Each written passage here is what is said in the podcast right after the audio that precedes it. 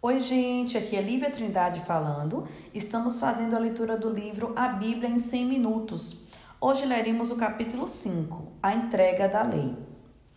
Enquanto os israelitas estavam acampados junto ao Monte Sinai, Deus se manifestou na forma de chamas de fogo e deu a Moisés a lei segundo a qual eles deveriam viver. As exigências morais e espirituais de Deus foram resumidas nos Dez Mandamentos.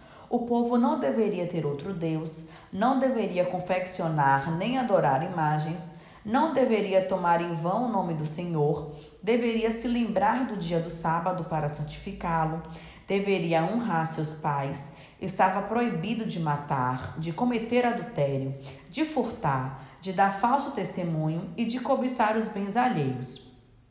Outras leis mais específicas regiam a dieta, o vestuário, as relações pessoais, a adoração e cada aspecto da vida diária do povo escolhido. Deus fez uma aliança com os israelitas. Ele cuidaria deles e eles obedeceriam a seus mandamentos.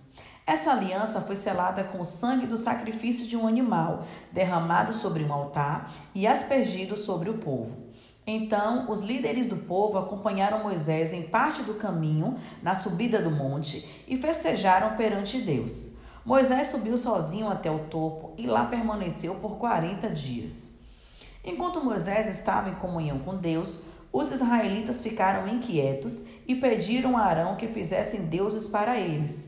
Em resposta, Arão tomou os brincos de ouro das mulheres, dos filhos e das filhas dos israelitas derreteu-os e os transformou na imagem de um bezerro. Deus contou a Moisés essa desobediência e Moisés pediu ao Senhor que não descarregasse sua fúria sobre o povo. No entanto, quando Moisés desceu da montanha, levando os mandamentos de Deus escritos em duas tábuas de pedra, e viu o povo que dançava perante o bezerro, ficou irado. Quebrou as tábuas, reduziu o bezerro a pó e usou os homens da tribo de Levi para matar muitos daqueles que haviam sido desobedientes. Moisés subiu mais uma vez o monte com duas novas tábuas de pedra.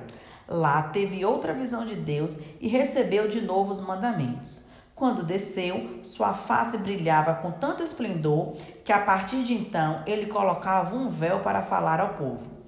Conforme a orientação de Moisés, os israelitas criaram um tabernáculo, o local de adoração dentro do qual encontrava-se o lugar santíssimo, um espaço sagrado que continha a arca da aliança e uma mesa feita com madeira de acácia.